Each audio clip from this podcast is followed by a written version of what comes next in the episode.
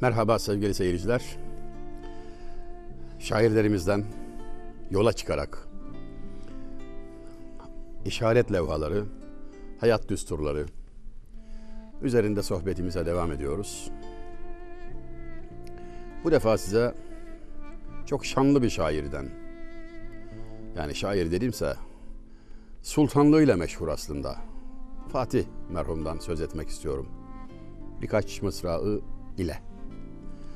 Fatih merhum 1481 malum vefatı. Yaş 49 dünyadan ayrılırken. Hayli genç bir yaş.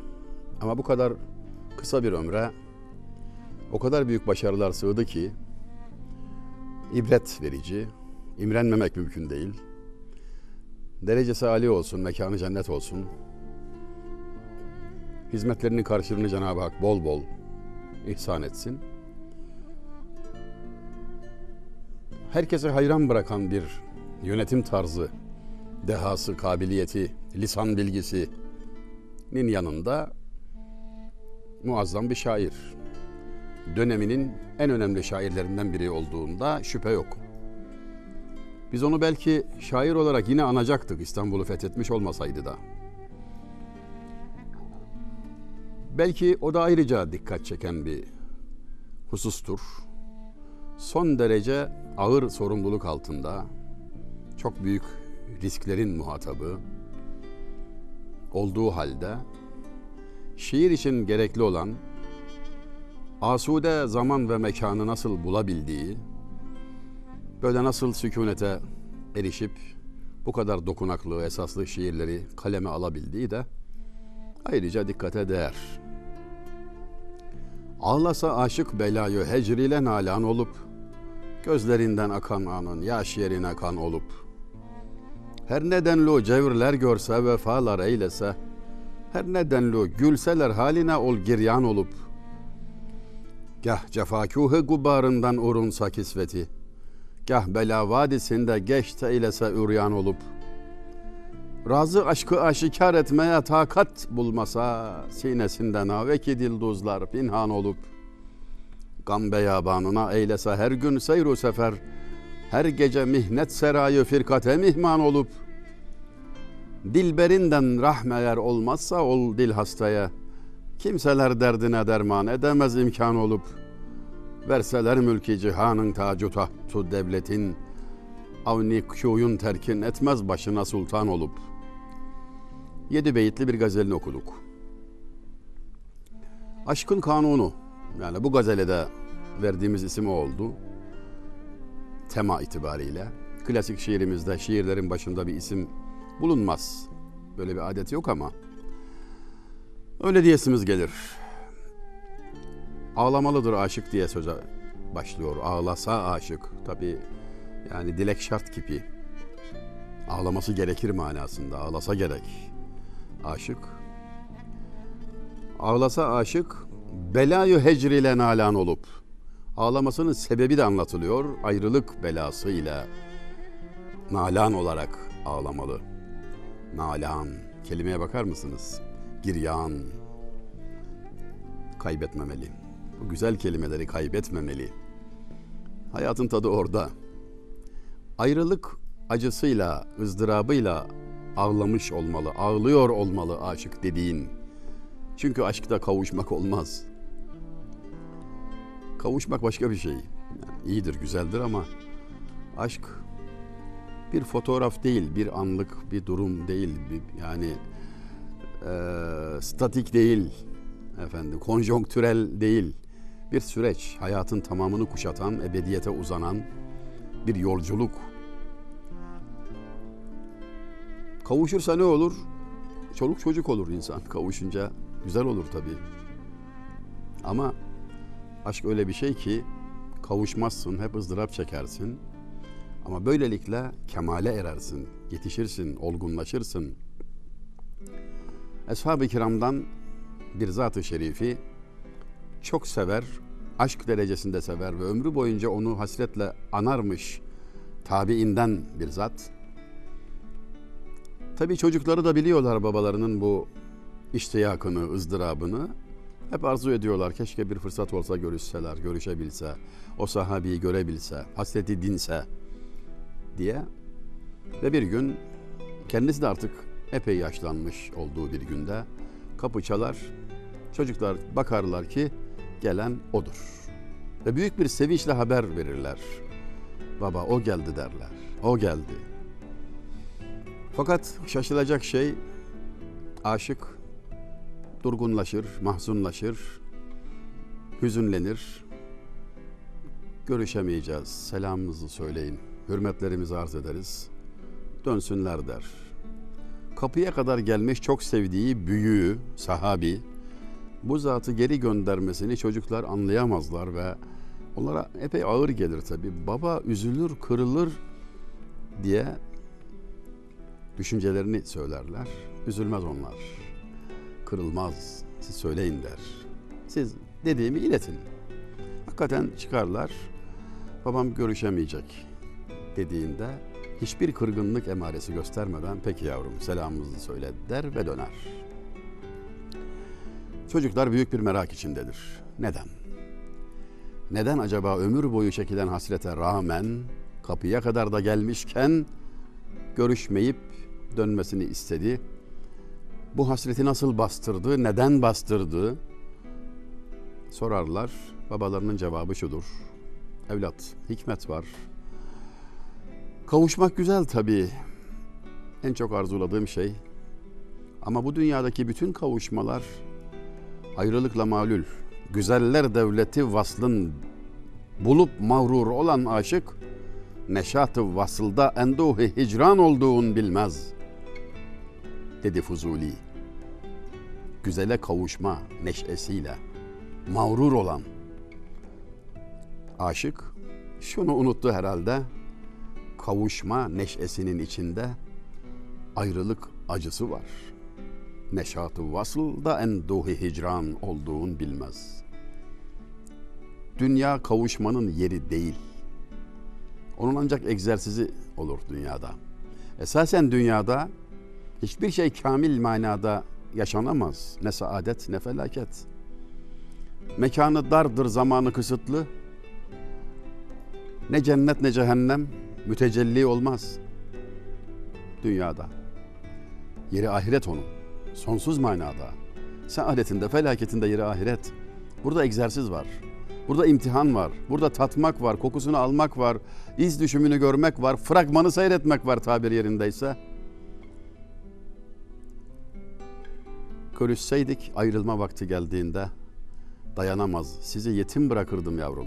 O yüzden ayrılık olmayan yere erteledik görüşmeyi der. Şimdi günümüzden bakınca anlaşılması hayli zor olan bir sevme biçimi. Ayrılığı göze alan, ayrılık aşka dahil bir sevme biçimi. Ve çok muhtacız buna. Bunu kavramaya çok muhtacız. Hızla tükettiğimiz hayatımız, hadi sevmediğim o kelimeyi kullanarak söyleyeyim, yüzeysel yaşadığımız hayatımız zenginleşmeye muhtaç. İşte bu nükteyi kavramaya, bu hazzı duymaya muhtaç. Bizzat Fatih merhum da çok benzer bir hadiseyi yaşadı. Ebul Vefa Hazretlerini ziyarete gitti. Vefa semtinde türbesi var. Vaktiyle dergah da orası, aynı yer. Biz şimdi türbesini ziyaret ediyoruz ya. Fatih merhum da sıradan bir kişi gibi gelip dergahını, evini ziyaret etmek istedi. Kapıyı çaldı. Çıkan çocuğa hocam müsaitlerse elini öpmeye, duasını almaya geldim dedi. Çocuk içeri haber verince gelen cevap çok enteresan. Görüşemeyiz. Dönsünler. Müsait değiliz.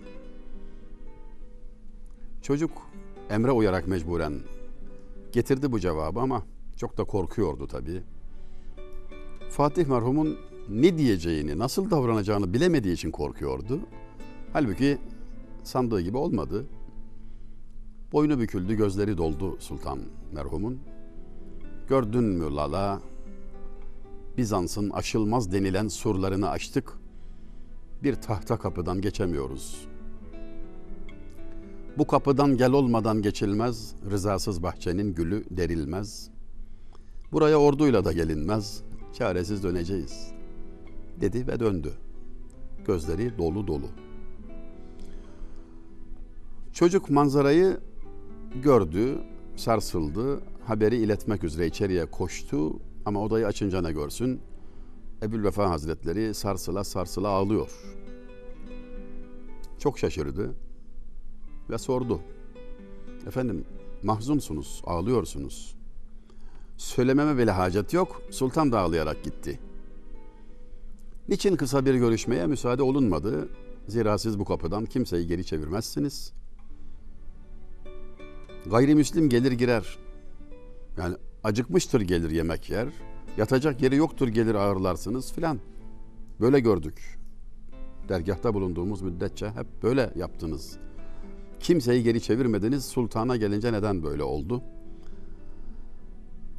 Gönül sultanının cevabı şu oldu. O gaza askeridir biz dua askeriyiz. Leşkeri gaza, leşkeri dua. Yani o bedendir, biz ruh. Yerlere bakın, mevkiye bakın. O hardware bir software yani sevgili gençler. Gelip bu sohbetin lezzetini alırsa şayet devlet gözünden düşer. Ve bundan herkes ziyan görür. O yüzden ayrılık olmayan yere randevu verdik der. İşte o sahabiyle o tabiinden Zat-ı Şerif arasındaki hadise aynı. Nitekim Ebu Vefa Hazretleri de ayrılık olmayan yere randevu verdik dedi. Tabi görünür alemde sebepler biraz fark edilebilir. Eğer görüşülse, kabul etse olabilir ki art niyetli bazıları dışarıdan şöyle yorumlayacaklardır. Dilin kemiği yok. Sultan derviş oldu artık. Bundan sonra iş görmez falan gibi dedikodu edebilirler. Yakıştırmazlar. Öte yandan Ebu Vefa Hazretleri hakkında suizan olabilir. Sultanla görüşüyor artık. Zenginleşir. Tabiri affedin. Çulu düzer falan. ihale falan. Alır diyebilirler. Her ikisi için de yaralayıcı olur. Zarar hasıl olur. O yüzden burada vazifelerimizi yapalım. Sen orada ben burada. Ama vakti geldiğinde huzur Ali'de ebedi hayatta buluşur, görüşürüz der. Uzun yıllar geçmiş, ne yılları, yüz yıllar, beş asır geçmiştir ve bir gün bir vesileyle Necip Fazıl Kısakürek merhum hocasına dair şöyle bir şiire imza atar. Yani aşk bir daha ifade buluyor. Beş asır sonra bu kapıdan kol ve kanat kırılmadan geçilmez. Eşten dosttan sevgiliden ayrılmadan geçilmez. İçeride bir has oda yeri samur döşeli bu odadan gelsin diye çağrılmadan geçilmez. Eti zehir yağı zehir balı zehir dünyada bütün fani lezzetlere darılmadan geçilmez.'' Kayalıklı boğazlarda yön arayan bir gemi usta kaptan kılavuza varılmadan geçilmez. Varlık niçin, yokluk nasıl, yaşamak ne topyekun. Aklı yele salı verip çıldırmadan geçilmez. Ne okudun, ne öğrendin, ne bildinse berhava, yer çökmeden gök iki şak yarılmadan geçilmez. Geçitlerin, kilitlerin yalnız onda şifresi, işte işte o eteğe sarılmadan geçilmez. İçerideki gönül sultanı bu defa Abdülhakim Arvasi'dir. Dışarıdaki ülkelerin değil, şiirin sultanıdır. Sultanı şu ara Necip Fazıl Kısakürek. Ve aynı disiplin, aynı üslup, aynı anlayış, aşkın kanunu orada da caridir. Bilesin kavuşmak yok İslamlıkta, kavuşan kısmısı ekser gavurdur bir iki kelime yanlış söylemiş olabilirim ama Süleyman Çobanoğlu da böyle söylememiş miydi ki bu disiplinin, bu aşkın, bu anlayışın, bu ahlakın, bu yaklaşımın iz düşümüdür. Çünkü insan, insan yani aşk aşk. Yüzyılların değişmesiyle bir şey değişmez aslında. Bize öyle gelir. Bizim kafamız karışır. Yoksa Bilesin kavuşmak yok İslamlıkta. Kavuşan kısmısı ekser gavurdur. Ekser kelimesinden şüpheliyim ama şimdi kopya çekmeyeyim huzurunuzda. Velhasıl sevgili izleyenlerimiz ne arıyorsan burada değil ahirette bulacaksın. Ahiret hayatına doğru gidiyoruz. Biz sonsuzluk için yaratıldık. Her şeyimiz ona göre programlıdır. Ama dünya denen arsa doyumluk değil tadımlıktır. Bunu bilmeden burada yaşanmaz. Yaşanırsa iyi olmaz. Gam, hüzün, dert esastır burada. Güldürürse bir vakitte hüzn ile eyler tamam. Bunca peygamber ki gelmiş, var mı giryan olmadık? Misli, şair Misli böyle söylüyor. Allah selamet versin. Emrah Gökçe hoca onun divanını çalışmıştı. Çok da güzel çalışmalarını belki görüyor, duyuyorsunuzdur. Tavsiye ederim. Yani Berceste Beyitler bütün sosyal medya mecralarında klasik şiirimizin esintilerini vukufla, vuzuhla bize ulaştırıyor. Misli diyor bunu. Güldürürse bir vakitte hüzn ile eyler tamam. Bunca peygamber ki gelmiş var mı giryan olmadık. Dünya hayatı belki seni güldürür. Bu mümkündür ama film biterken hüzn ile tamamlar. Hüzn ile eyler tamam. Bu kadar peygamber gelmiş. Bak var mı ağlamayan diyor. Bunca peygamber ki gelmiş. Var mı giryan olmadık. Her meserret müjdeler bir devre-i firkat bana. Tali-i makusumun matemle tevem suru var. Bu da yine 20. yüzyıl üstadlarımızdan Kemal Edip Kürkçüoğlu'nun esaslı bir beyti. Eğer bir müjde, bir lütuf, bir neşe, meserret, sürur gelse bana devre-i firkat müjdeler. Yani bir ayrılık dönemini de haber verir yani. Gülersin ama bilirsin ki arkasından ağlayacaksın.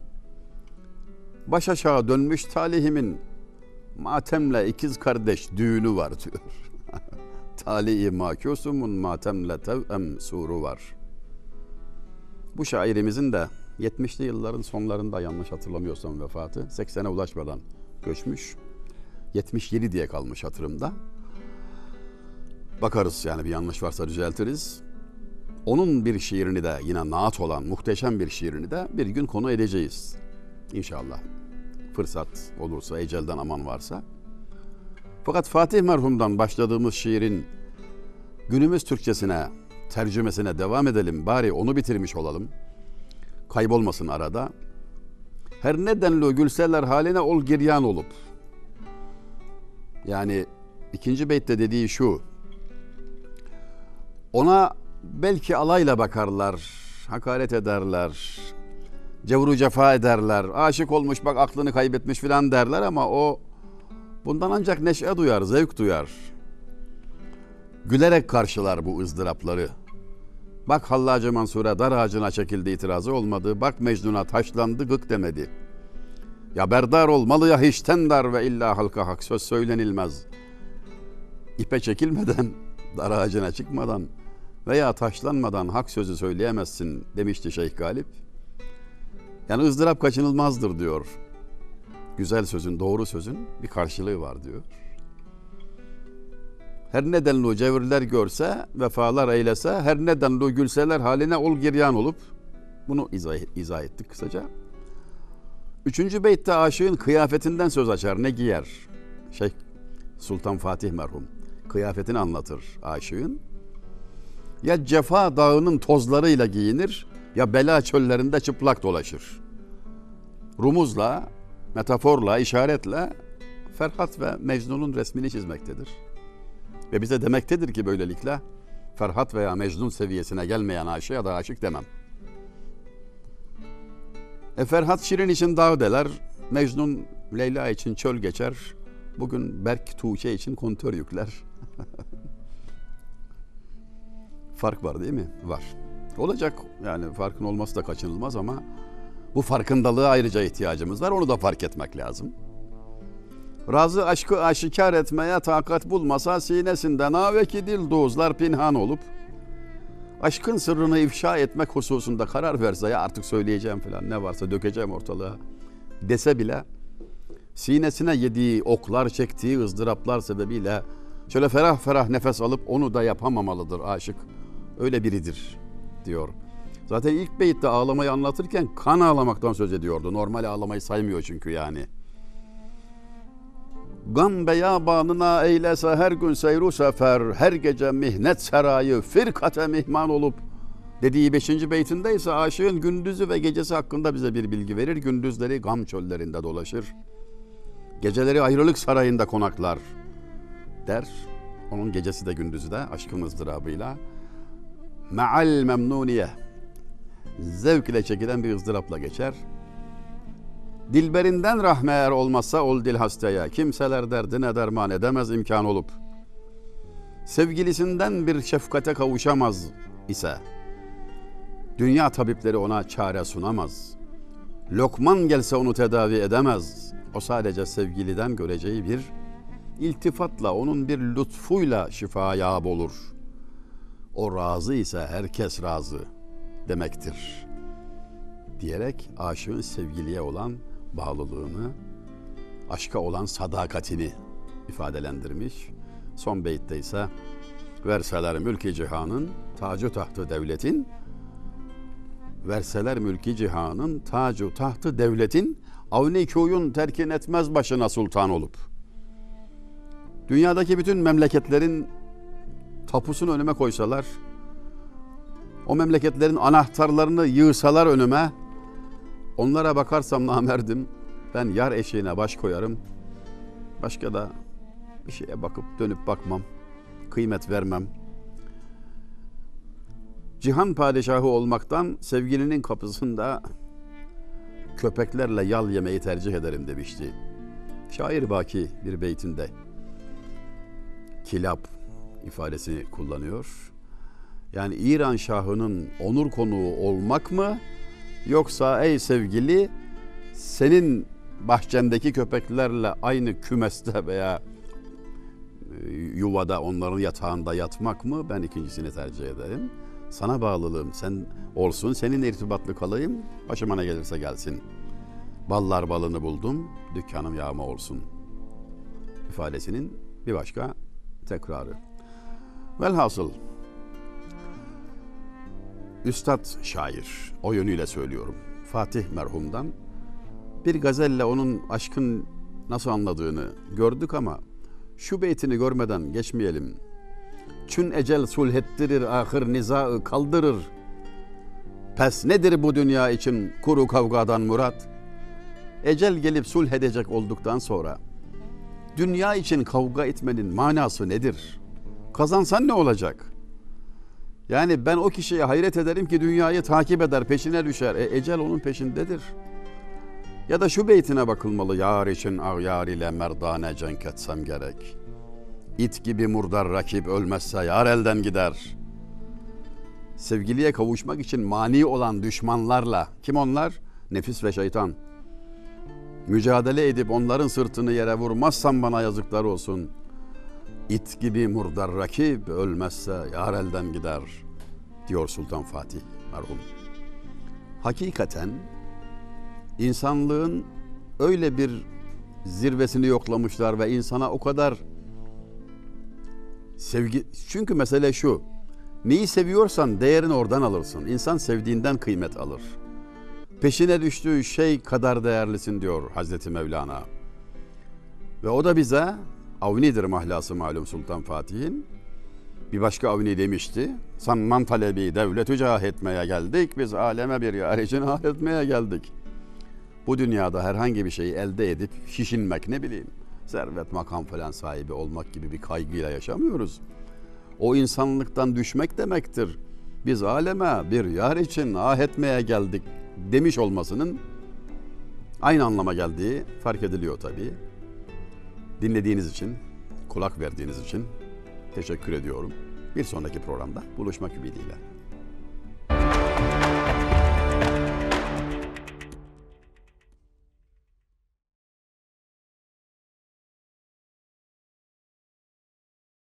Daha fazla video izlemek için kanalımıza abone olabilir, ilk izleyen olmak isterseniz bildirimleri açabilirsiniz.